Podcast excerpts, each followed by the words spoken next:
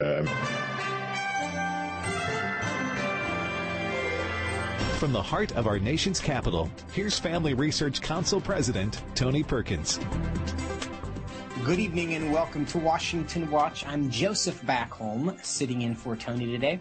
I'm a senior fellow for biblical worldview and strategic engagement it's my pleasure and honor to be with you this evening. Tony will be back with you on Monday. Before we start the program, I want to remind you about a special opportunity to support Washington Watch and the Family Research Council this December. Thanks to a special year-end challenge match by friends of FRC, your gift will be doubled if received before December 31st. To take advantage of this opportunity, call 800-225-4008 or visit tonyperkins.com. Again, that's 800 225 4008 or tonyperkins.com.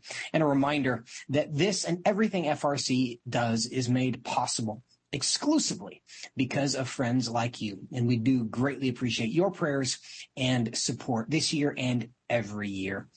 Today on the program, Public documents show that the Children's Hospital in San Francisco is working with the school district there to help kids transition their gender without their parents' awareness. We'll give you the details of this shocking story coming up. Also, the White House keeps a list of countries of particular concern. One country that has a terrible record on human rights is not on the list, and some people want to know why. And we'll talk about that coming up as well. Also, as you know by now, the Disrespect for Marriage Act has passed Congress, and supporters are using a lot of religious language to justify the redefinition of marriage. Americans no longer seem to agree about what is good. What does that mean for the future of our country? We'll discuss it in our worldview segment with David Closson later in the program today. But first, our headline. Last week, Twitter revealed that its executives routinely colluded with the Biden campaign throughout the 2020 presidential campaign cycle. And yesterday, Twitter provided a second round of disclosures demonstrating how the tech giant throttled accounts due to their ideology, despite long denying the practice. The accounts suppressed, often referred to as shadow banned, were primarily those of major conservative figures, but also included politicians during their election cycles. What else did we learn from yesterday's revelations and what can we conclude going forward? Joining me to discuss all of it is Scott Shepard, director of the Free Enterprise Project. Scott, welcome back to Washington Watch. Thanks so much, Joseph. Great to be with you. Well, we're glad to have you. And Scott, for those who may not be on Twitter, and, and, thankfully most of America is made up of people who are not on Twitter, and, and we're, we're grateful for that. But let, provide some quick background uh, to catch people up. What is this story and why does it matter so much? Well, I'm proud to tell you, Joseph, that I'm one of those majority of Americans who aren't on Twitter. I think it's poison.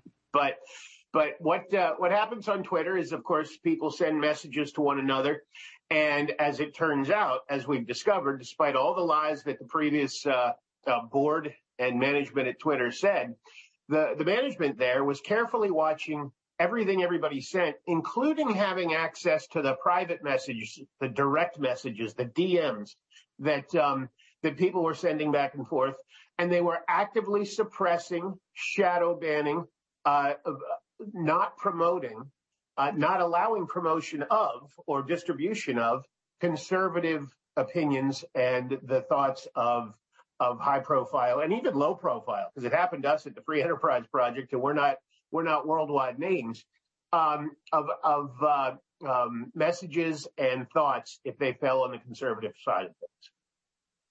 Now you say this happened to you at the Free Enterprise Project. How do you know that? Has Twitter told you that? How can someone or an organization find out if they were on the list of organizations or people being shadow banned? Well, they haven't. They haven't told us yet. We know it because uh, we could see in the way that uh, um, there were retweets of our um, postings.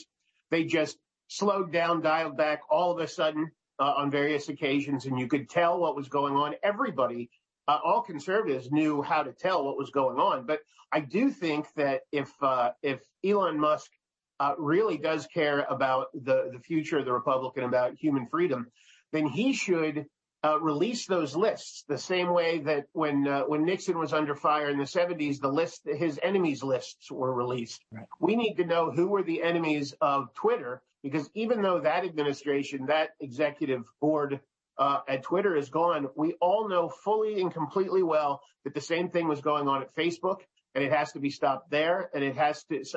Really, honestly, some people ought to be going to jail.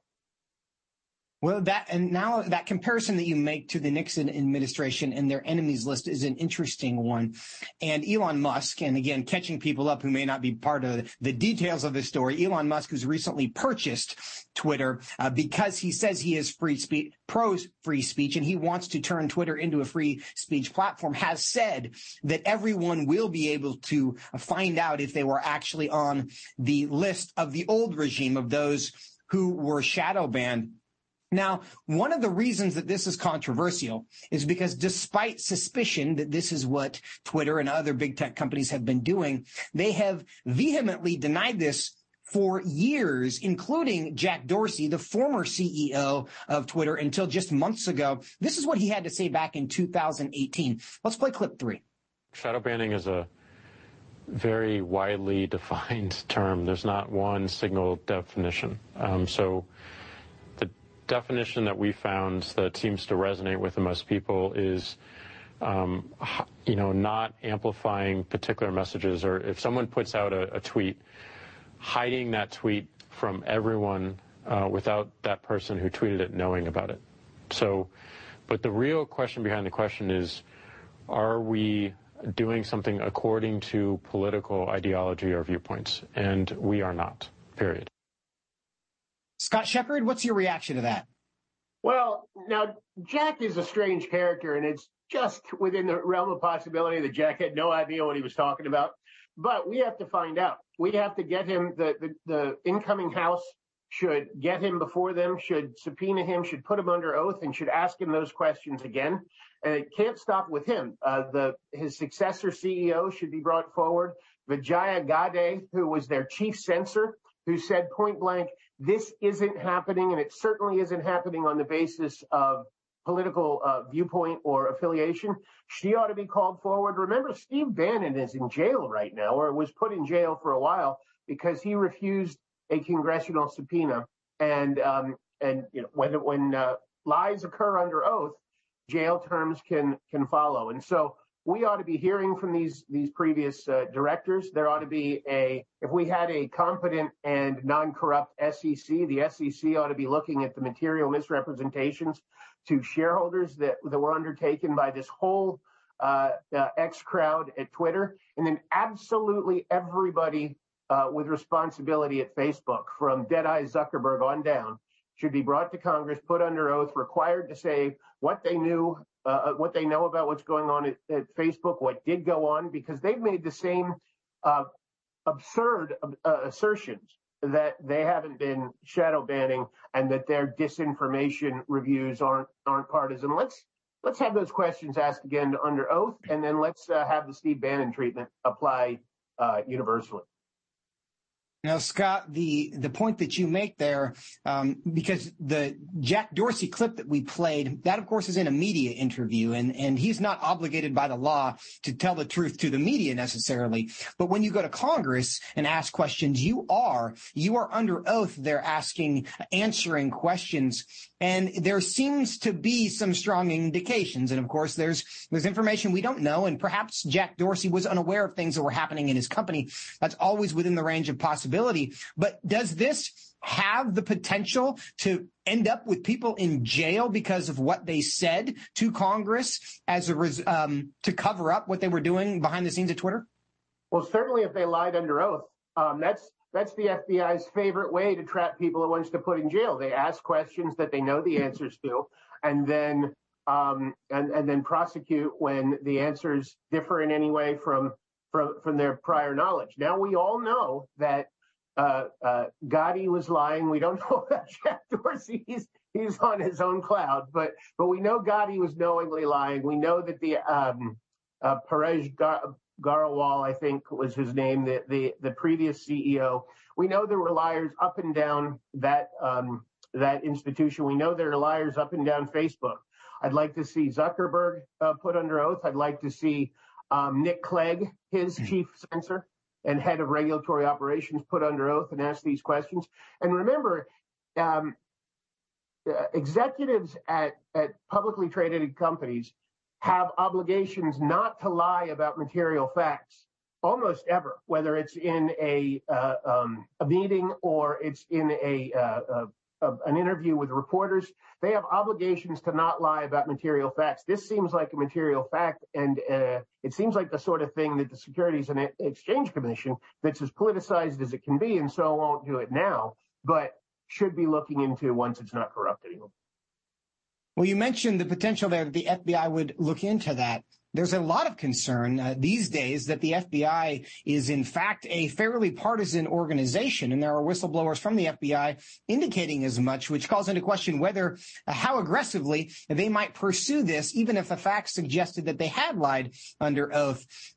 Karine Jean-Pierre has been asked about this story this week on Monday, and and this was her response to the questions about the revelation that the Biden campaign in 2016 was actually, or in 20 2020, I'm sorry, was collaborating with Twitter, was sending messages to Twitter saying, please remove these messages. And, and that's exactly what Twitter was doing. She was asked about that. Here's what she had to say. I want to play clip one and clip two. Let's just play those back to back we see this as a, a, an interesting or a coincidence, if I may, that uh, uh, that he would so haphazardly, uh, Twitter was so haphazardly push this distraction that is a that is a full of uh, old news. If you think what is happening, it's it's not it's, it's frankly it's not healthy. It won't do anything to help a single American improve their lives. And so, look, this isn't we we see this as an interesting, uh, you know, cons- uh, you know, coincidence, uh, and we, and you know, it's a distraction. Scott Shepard, is this merely a distraction that won't do anything to help any Americans' lives? Well, I mean, as a first fact, Karine never knows what she's talking about about anything. If she speaks, you can be sure that it's wrong or false. Those are the only two uh, settings that she has. But but within that fact, I mean, this is the old Clinton playbook. Uh, once something bad, they, they deny, it, and then when they're caught, they say, "Oh, well, this is just old news." Well, it's not old news because you haven't admitted it yet. And the the authoritarianism of this administration, in that it thinks that it's not going to help anybody uh, for the administration to be forced to come clean about its lies, about its collusion, about its interference in a in a free election, about its um, uh, combining with with uh, private enterprise to deny Americans their civil rights, including uh, First Amendment civil rights. That that's not getting that out and fixing it's not going to help anybody. This the administration is just as corrupt as it can be, just as Twitter uh, was uh, colluding and as corrupt as it could be. Because remember, uh, the, the new information from today and yesterday that James Baker, the former head of something at the FBI, became one of the heads of, of censorship at Twitter and was caught by Elon Musk um, taking uh, uh, editing information, censoring right down to his last day to hide the FBI's collusion with Twitter to deny Americans their civil rights. You're right that the FBI is corrupt, not just a little bit. But a reckoning has to come, and, and God willing, it will come. And, and a lot of the deep state will get reviewed too. Scott, there's so much more to this. The Republican majority in the House, I know, is going to investigate, but we're out of time for now. We'll continue this conversation another day. Thanks for being with us. All right. Thank you so much, Joseph. Coming up next, controversy in San Francisco with the Children's Hospital. We'll tell you about it when we come back. Would you like to spend consistent time in God's Word? Then join Family Research Council on an exciting journey through the Bible. FRC's two year Bible reading plan helps you to approach daily Bible reading intentionally. You will dive deeper into the nature of God and how His Word speaks into cultural issues of today. All wisdom comes from God, and He has given us the Bible as a way to understand the world. His Word is necessary in our lives, so much so that Christ said, We are to live on every word that comes from the mouth of God. He calls it our daily bread because we need it daily to sustain us and nourish us spiritually, just like food does physically. Start this adventure today with Family Research Council. When you sign up, we'll text you with daily passages and questions that help prepare you for conversations with your friends and family. To begin this journey, visit frc.org/bible.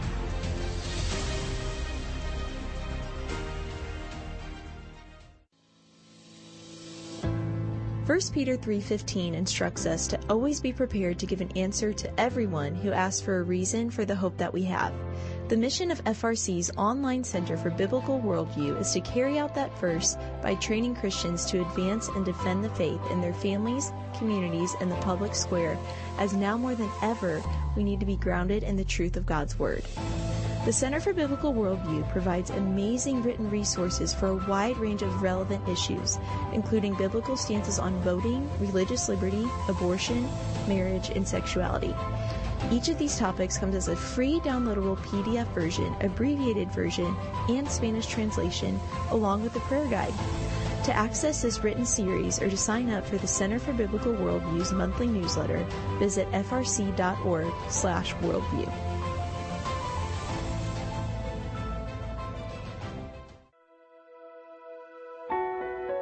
Did you know that from as early as 12 weeks, and certainly by 20 weeks, an unborn child can feel pain?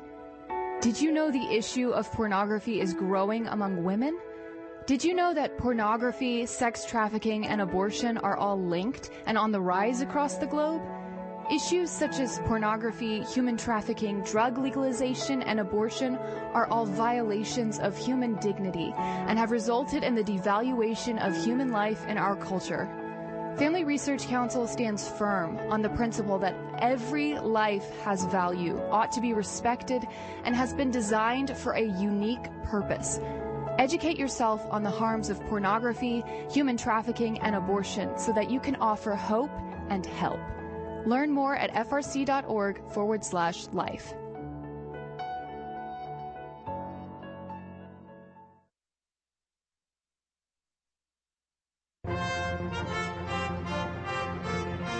Welcome back to Washington Watch. I'm Joseph Backholm, sitting in for Tony today.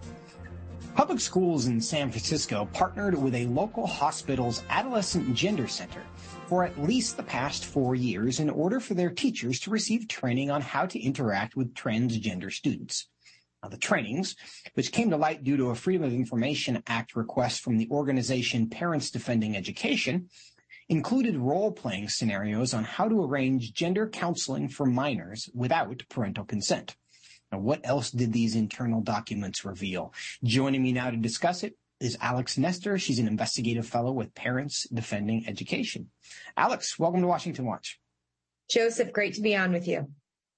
Now, first, tell us what prompted you guys to file these FOIA requests in the first place. So this is something that I think has become a huge issue that we're starting to see um, a trend across the country is gender clinics becoming, you know, involved with local school districts. We saw this first with the Children's Hospital of Philadelphia. Um, in this case, the gender clinic there was giving presentations to school districts across the state of Pennsylvania. And these, uh, you know, trainings specifically told teachers and district administrators to not tell parents when their kids decided to change genders. So after we saw that FOIA, we decided that, you know, maybe it would be worth FOIAing other um, districts for their relationships with gender clinics. And this is uh, another one that we found, unfortunately. So essentially what you found in San Francisco is what you expected to find? You know, when it comes to these things, I never quite know what to expect to find here. But yes, I mean, we saw in this case, the district brought forward some examples, some real examples of issues that they've had with uh, children in the district that are experiencing gender dysphoria. They brought them to these uh, practitioners at the clinic to, you know, work through uh, with them. This was way back in 2018. And what we saw was exactly what you said in the introduction. You know, this gender clinic specifically asked the school counselors in this district how they can get kids mental health training without parental involvement or consent. So unfortunately, yes, this is sort of what we were expecting to find. Um, unfortunately, in this case. Well, also, unfortunately, it seems that these, are not isolated incidences. And it's not just kind of rogue children's hospitals doing this. And in fact, from the highest levels of our government, this sort of activity has been encouraged. Here's Rachel Levine, who of course is one of America's most, um, most famous transgender individuals, Assistant Secretary for Health and Human Services, calling for doctors to be trans ambassadors. This clip is from September of this year. Let's play clip four.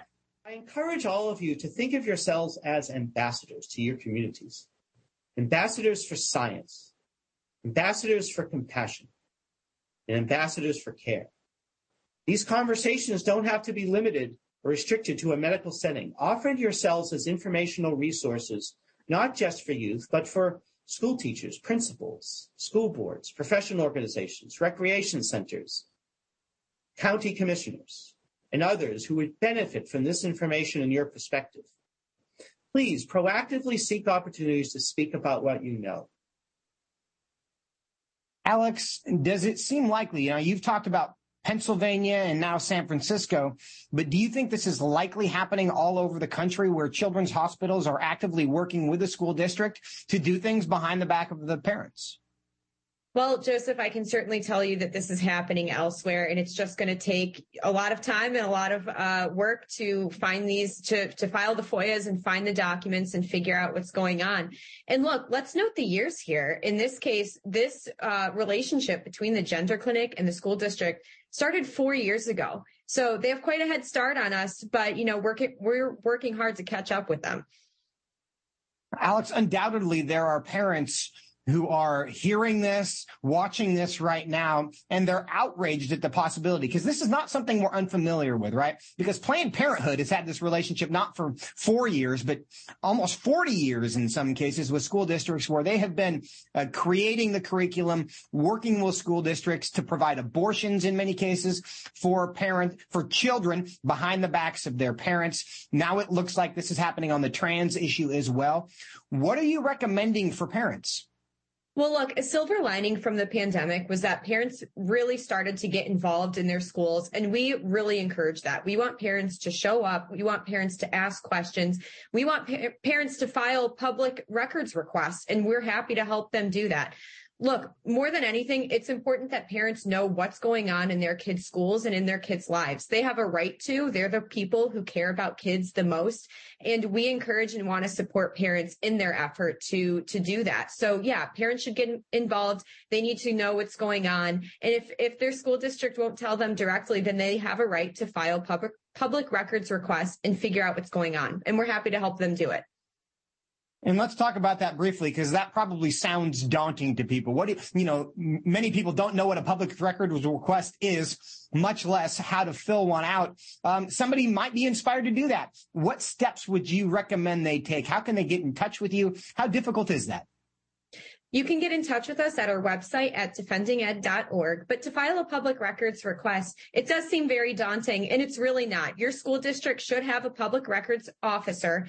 Their email should be available on your district website. And if it's not, you can email the superintendent's office or someone else at uh, your district to figure out who the right person is to send that information to. Each state has their own laws. So we, uh, you know, recommend that parents and others sort of do a little bit of digging on what their public records request laws look like in their state. That can be a little daunting too. But like I said, we're here and we're happy to help. You can find us at defendinged.org um, and get in touch with us there. Alex, as you're breaking this story, do you have any reason to believe that this will change the behavior of the children's hospitals involved here? That's a really good question and one I'm afraid I don't necessarily have the answer to. I think what's most important is to shine light uh, shine light on these issues. I think in some areas, sure, this might scare gender clinics away, but I think, you know, as a society, we're kind of trending toward this more and more and you can see that by the number of gender clinics clinics, specifically pediatric gender clinics that are popping up all over the country. So I'm not quite sure if this trend is going to stop anytime soon, but it's really important to expose what's going on so parents know what districts are doing this, what their kids are being exposed to, and you know know that they have options there too to send their kids elsewhere potentially, um, or you know just fight back when it's going on in their kids' schools. Alex Nestor, Parents Defending Education. Thanks for your time today. Thanks for what you're doing, and I know we will talk again. Thanks for having me. Coming up next, a new report from the Family Research Council on countries of particular concern. There's some disturbing news from Nigeria in particular. We'll tell you about it when we come back. Stay with us here on Washington Watch. Are you a university student? Do you know a university student, specifically one who wants to grow as a Christian leader to positively influence public policy and the culture? Look no further. Family Research Council has a life-changing 12 to 15 week internship program that has prepared and equipped students to take the next step in their professional journey. With a speaker series focusing on careers and callings, lectures from prominent conservative leaders, and weekly biblical worldview training, students will grow in personal and professional development. Interns have the opportunity to work in policy, communications, event planning, and more. They will gain real-world experience working directly with our experts who will guide them in pursuing careers of influence so that they can make a difference wherever God calls. This paid internship offers fully funded housing in the heart of downtown DC, giving you the chance to experience our nation's capital. Visit frc.org slash internships to apply. What is biblical masculinity? In our culture of gender confusion, there aren't many examples of godly manhood. Men, husbands, and fathers need to find a model of godly manhood, leadership, and strength, but where can they find it in our culture? Stand Courageous Men's Ministry was created to help men find this model of godly manhood and to develop a strong biblical character, cultivate positive habits, build and rebuild relationships, and make commitments that will move men closer to God's good purpose and design men who will stand courageous. Join us at a Stand Courageous Men's Conference to discuss critical aspects of masculinity. These conferences are led by men who understand the issues men face. They unpack our role as a defender, provider, instructor, and battle buddy so that we can make an influence as a chaplain inside and outside the home. Learn more and find a Stand Courageous event near you at standcourageous.com.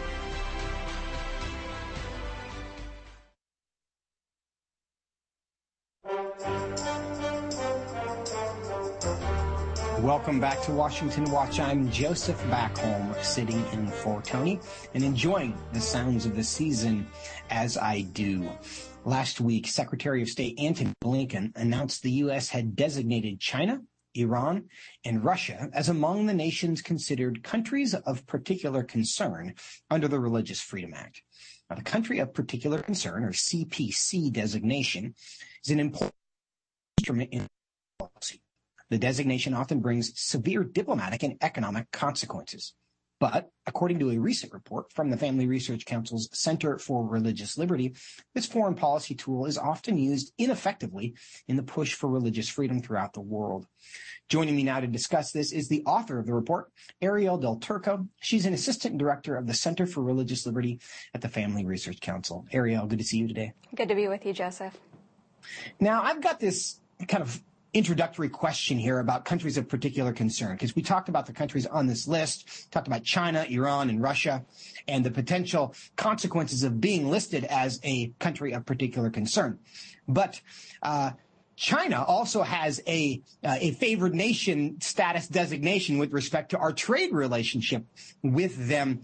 How can it be that we we have designated them as a favored trade partner, but they're also a country of particular concern when it comes to human rights? Yeah, so you've hit the nail on the head, Joseph. So this is a designation essentially calling these countries some of the worst in the world on religious freedom. Uh, and it's supposed to essentially do two things. Firstly, it's a naming and shaming tool. It's embarrassing to these countries. Why would you want to be called one of the worst in the world? And then secondarily, it's supposed to carry some type of economic consequence.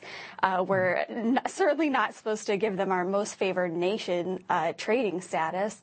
Uh, so you can see already a breakdown in how this tool is being used or misused over the years. And so tell us, how is this supposed to be used? Have we seen examples of this designation actually helping advance human rights?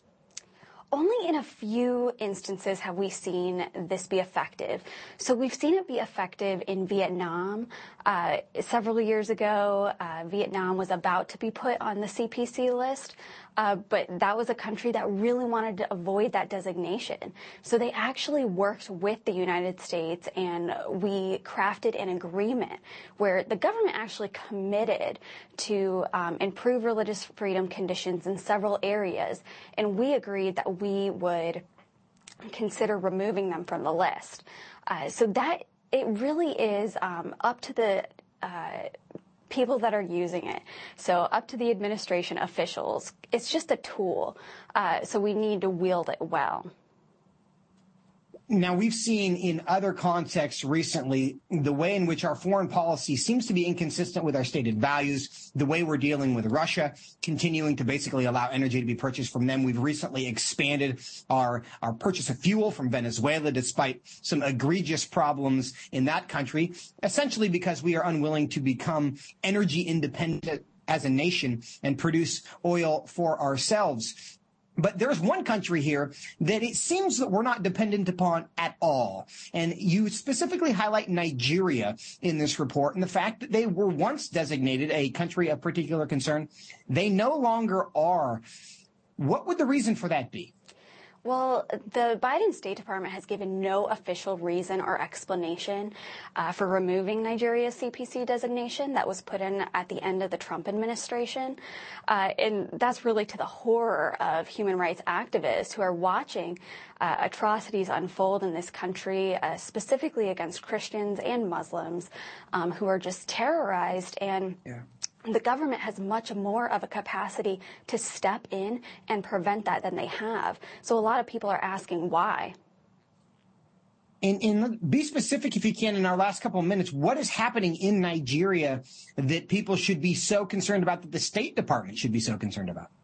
Yeah, well, just a few days ago, uh, Reuters issued a massive report um, detailing at least 10,000 forced abortions against Nigerian women and girls who were taken captive by Boko Haram. But it wasn't Boko Haram who did the forced abortions.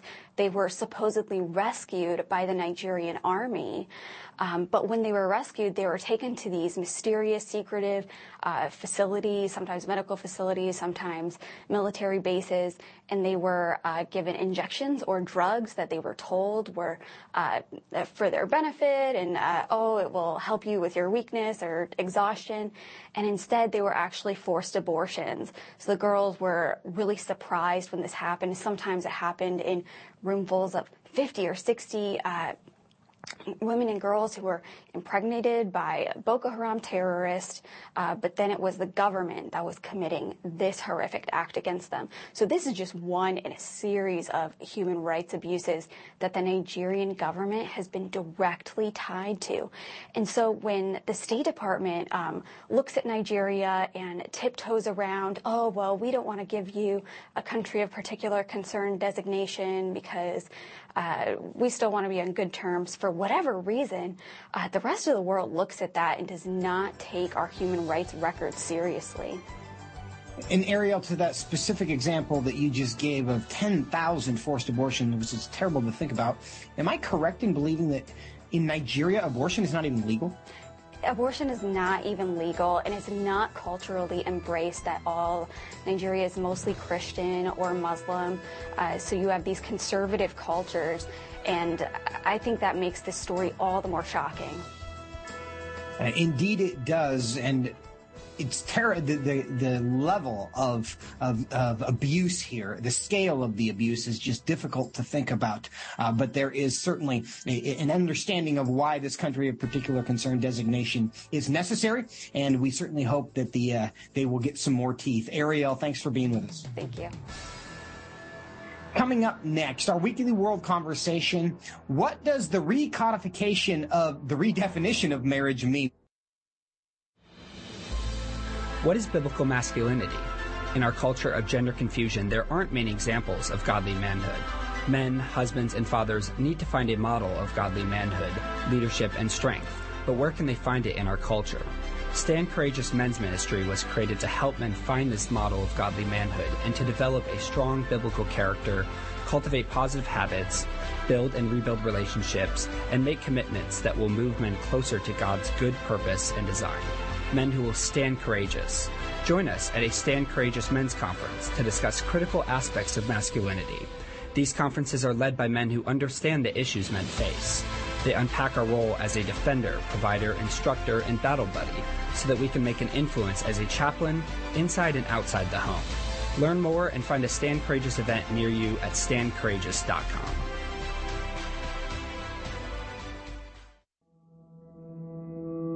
With the increase in tech censorship of conservatives and Christians, Family Research Council created a tech subscription platform to be sure we don't go completely dark due to censorship.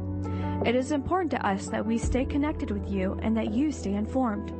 So if we get canceled, you can still access updates on faith, family, and freedom. How? Just text STAND to 67742 to sign up for our text alerts, and you will get FRC's content straight to your phone. Again, just text STAND to 67742 and you will get alerts on the biggest stories of the day. With just a simple text, always have access to our content and stay informed and connected with like-minded community. Text STAND to 67742. That's STAND to 67742.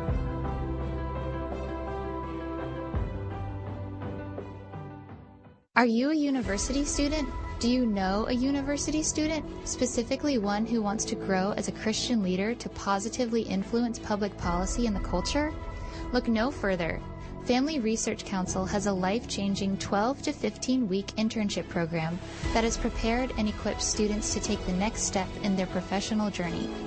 With a speaker series focusing on careers and callings, lectures from prominent conservative leaders, and weekly biblical worldview training, students will grow in personal and professional development.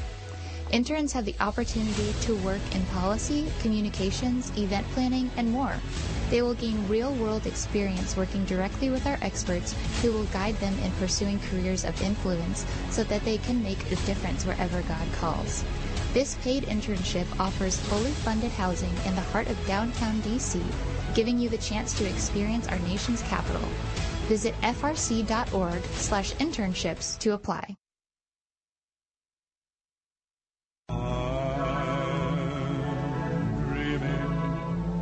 Welcome back to Washington Watch, and we are indeed all dreaming of a white Christmas. I'm Joseph Backholm, sitting in for Tony with you on this lovely Friday afternoon.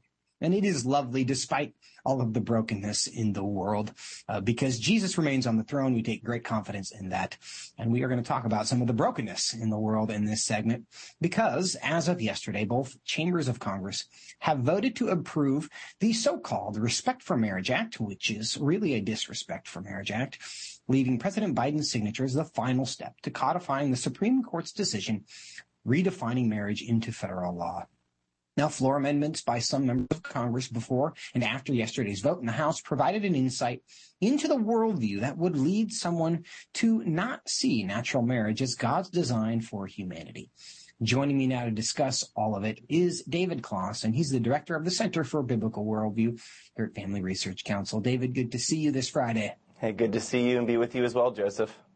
Well, I want to break down with you a lot of the commentary that was made by members of Congress, because of course uh, they heard from a lot of uh, their constituents, and a lot of those constituents are within the FRC community. I know that there were more than five 500,000 contacts made by FRC supporters uh, to their congressional offices. And there was uh, at least one member of Congress who said that this was the fiercest opposition they'd seen to a piece of legislation, which is really saying something um, because it's a lame duck session, right? It, it, technically, they would say didn't even change anything because of the Obergefell decision. But we know that the moral significance of this can hardly be overstated. Now, on the floor, I want to start with Representative Good, Representative Bob Good, who's a friend of the program, and he talked about whether this means America is ceasing to be good. Let's play clipping. As President Reagan once said, America is great because America is good. And if America ever ceases to be good, America will cease to be great. All great nations and societies fall from within. With Democrats threatening all sense of values and decency and family today, sexualizing kids in school, redefining sex and gender, trans surgery and mutilation of minors, it makes no sense for any Republican to support their efforts to codify their views on marriage. David Closson, is that an overstatement? I don't think it is an overstatement. Um, I was thinking about the Obergefell decision earlier in the day. You know, that's only seven years ago, and just to to think about the conversations, Joseph, you and I even have on this program about preferred pronoun coercion and uh, the stuff we've seen in Loudoun County with uh, the sexual assault for those who are identifying as transgender. The, the, things we're seeing, Joseph, we wouldn't have even imagined uh, seven years ago. You know, the slippery slope turns out to be a lot slipperier uh, than we really thought. And so I, I think this is a moment of profound uh, moral magnitude in, in, this country that now right. we went from the you know five unelected bureaucrats imposing same-sex marriage in all 50 states to now a majority of senators and uh, representatives in the House of Representatives uh, putting into federal law a, a lie about something as fundamental as marriage. And so I think this is a, a time of profound moral reflection. And, and I do want to add, Joseph, I, you know, I'm a little discouraged. I know a lot of our viewers are discouraged. Uh, but the Lord's still in control. And I, I also want to thank uh, the 500,000 people around the country uh, that made their voice heard. And we did peel some Republicans off who had previously voted for the bill in the summer. And then when they had another opportunity this week, they changed their vote. And so uh, FRC constituents uh, did make a difference. They were heard. And uh, uh, that's something to be proud of. That's exactly right. We were heard, and, and, it's interesting in public policy and really in all of life. Uh, one of the important lessons in this is that nothing is ever over. If an election goes your way or legislation goes your way, uh, it doesn't mean that you've won forever. And if legislation or an election doesn't go your way, it doesn't mean that you've lost forever. And particularly on this issue.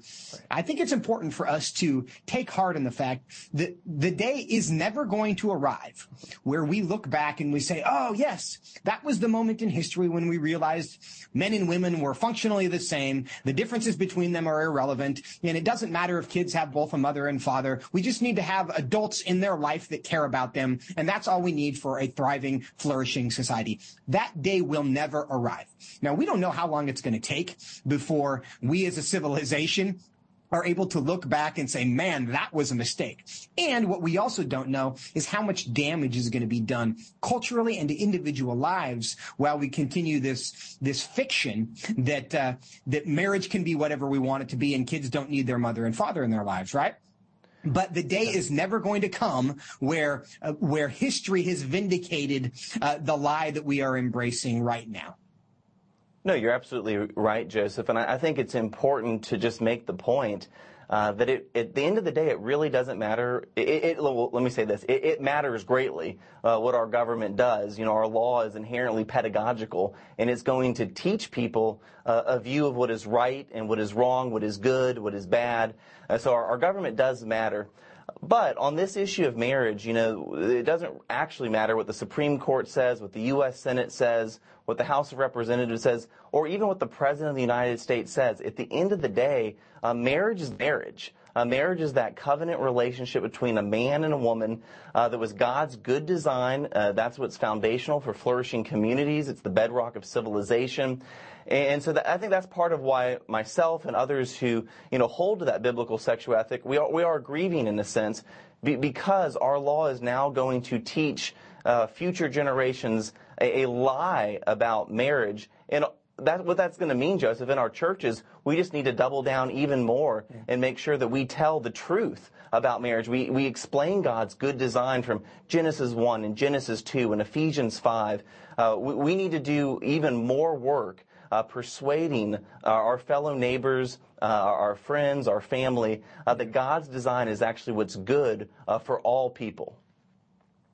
Now, David, I want to refer back to the the clip that I played from Representative Good, uh, who was quoting Ronald Reagan when he said, "When America ceases to be good, America will cease to be great." And we know that people on the other side of this issue actually make strong moral, even religious arguments in support of this. Okay. And I think the reality that we have to confront is that Americans no longer agree about what good is, right? We say, oh, we want to be good. They would say we want America to be good. Uh, we would say that, they would say that. Everyone says we want America to be good. The problem is we mean very different things when we say that. We have a different definition of what good means. And fundamentally, how can we be the United States of America if we don't have a shared vision of what good is? Yeah, no, Joseph, it, it, makes it more difficult. And I think that the, what we see in the rise of the divisiveness in our political discourse, you know, it just seems, you know, just a, not that long ago, you know, generation ago, the, the different political parties uh, increased, you know, they, they had their differences, but on major fundamental issues, there was, there was agreement. There, there was at least a consensus on um, basic truths and we increasingly don't have that. Uh, I would argue that's that's the sign of a worldview divide in this country. Uh, we talk about that a lot, Joseph. How few uh, Americans actually have a biblical worldview. That number is has plummeted in recent years, and, and so I think in moving forward as this country continues to fracture, as we continue to lose that, that biblical basis of morality uh, that's been with us for generations, it's increasingly going to be more and more difficult uh, to see what us as Christians would call the good, the true, and the beautiful advance in public life and, and in our society. So I think it's going to be more and more difficult, which is why we need to, as Christians, uh, double down on being more and more faithful. Uh, David, you refer to a cultural divide there. Speaker of the House Nancy Pelosi, who is uh, the outgoing Speaker of the House, uh, she had this to say about what this bill is going to do. Let's play clip nine. Once signed into law, the Respect for Marriage Act will help prevent right wing extremists from upending the lives of loving couples, traumatizing kids across the country, and turning back the clock on hard won progress. So, David, is the result of this bill simply that people like you and me are no longer going to be allowed to traumatize children? Not at all, and that's a, a typical politician speak using incredible hyperbole. You know, it's really interesting to hear outgoing Speaker Pelosi talk about this issue. She had an uh, op-ed yesterday in the in the Washington Post uh, where she, she talked about how this is going to bring dignity uh, to same-sex couples. And I think it's when you hear things like that, you hear rhetoric like that from our politicians. Even on the question of dignity, we need to recognize, you know, the end of the day, our laws actually don't confer dignity. You and I don't actually confer dignity. We just acknowledge dignity. We acknowledge something that already exists. And so, you know, it's interesting to look at the rhetoric around this bill and, and, to realize that Speaker Pelosi, Leader Schumer, and others, the things they're saying about this bill often are just flat out wrong uh, when they make uh, when they say things like religious liberty is actually protected. I believe that this bill actually erodes religious liberty. When they say this is good for families and children, in my view, this is really bad for families and children because it tells a lie that every child doesn't actually need a mom and a dad. And so I think we need to hold up statements like that uh, to some more objective uh, basis. That's well said. Um, it, every time we make a decision under the premise that kids don't need both their mother and the father, the world gets worse, right? That, that we can take to the bank and all we're going to do is continue to prove that theory because God did not create the world so that children would be randomly assigned to adults. But David, there's another statement that I think is a bit more compelling than the one Nancy Pelosi made because that seemed kind of uh, transparently political. The House Majority Leader Steny Hoyer, he basically referred to the fact that all men are created equal as justification for the redefinition of marriage. Let's play clip, clip 10. Somehow, we would interpose our own judgment. Denial, denying that all people are created equal and endowed by their Creator. Not by us, not by the Constitution, by their Creator, with certain unalienable rights.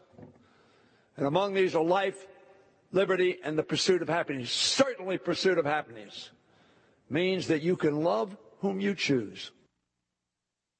Now, David, there's a lot to agree with there. Our rights do come from God. We believe all men are created equal. They don't come from the government. They come from God. Uh, should we conclude then that it's important for us to support something like same-sex marriage? Not at all. And you're right, Joseph. Uh, some of the remarks from Steny Hoyer about being made in God's image, and that's where our rights from. That's you know that that's the Christian tradition. That's the the impact and the influence and legacy of Christianity on this country. That's you know our Constitution. Those who wrote it understood that our rights do from come from God. But to then say that the pursuit of happiness needs to include this right to marry whom you love and to same-sex marriage, uh, that, that's not true. It's, it hasn't been true for 6,000 years. You know, we've talked about this, Joseph. You know, there's other cultures in, our, in ancient history, ancient Rome, ancient Greece, who were fine with homosexuality, but they even understood that you couldn't redefine marriage. Now, you, you shouldn't prioritize adult sexual desire or, or the urges of two consenting adults over those of children, which is, you know, one of, one of the fruits, one of the goods of marriage. And so again, what, what Hoyer is doing there, he's conflating two things. He's conflating something that's true, that our rights come from God, and yet that, to imply that that means we should support something that is not just something that us as Christians would oppose, but that's something that I think is going to erode even further the morality of this country and harm children. It just doesn't actually work when you look at the logic of Hoyer's argument. And I would add to that that the Constitution recognizes that all men are created equal and the law provides equal protection for every single individual. It does not provide and never has and never should provide equal protection for every relationship. Right. It does not treat every relationship the same. There's no sane person that would say every relationship that that that in, individuals can enter into should be treated equally because primarily they are not equally important to society and for obvious reasons the most important relationship to society is the relationship that can bring children into the world. Uh, the government has never been primarily interested in the emotional involvement adults have with each other. That's not a reason to be interested in any relationship. But David, the timing of this is perhaps providential because this week is also National Bible Week. And in recognition of National Bible Week, Congressman Glenn Grothman referenced George Washington's belief about what is necessary for national prosperity. And I think it's instructive in the context of our debate over marriage. Let's play clip 13. George Washington said it's impossible to govern the world without God and the Bible. Of all the dispositions and habits that lead to political prosperity, our belief, our religious and morality are indispensable supporters. Clearly, if you want to understand the Constitution, you have to understand the Bible. And that's why John Adams said that the Constitution is made only for a moral and religious people and totally unfit for any other kind. David, if, as John Adams said there, the uh, Constitution is made for a moral and religious people. What does that mean for us in the week that we have redefined marriage in about 40 seconds? Yeah, it's. I think our founders would be shocked if they saw the events of this past week. Uh, you know, we always legislate a form of morality. That's what you're doing when you're legislating. And to go to something as basic as marriage and kind of take a sledgehammer at it, uh, that it's not good, Joseph. Um, it, I think it's problematic for all the issues we've just said. Um, but at the end of the day, you know, the Bible is a book of hope. I think that's been the theme for the National Bible Week. The Bible is hope. And at the end of the day, even though we're discouraged about this vote, the Bible does offer a lot of hope. And those who follow Christ, that's where our stake is at the end of the day, not in our politicians. David Closson, as always, thanks for being with us. Thank you, Joseph.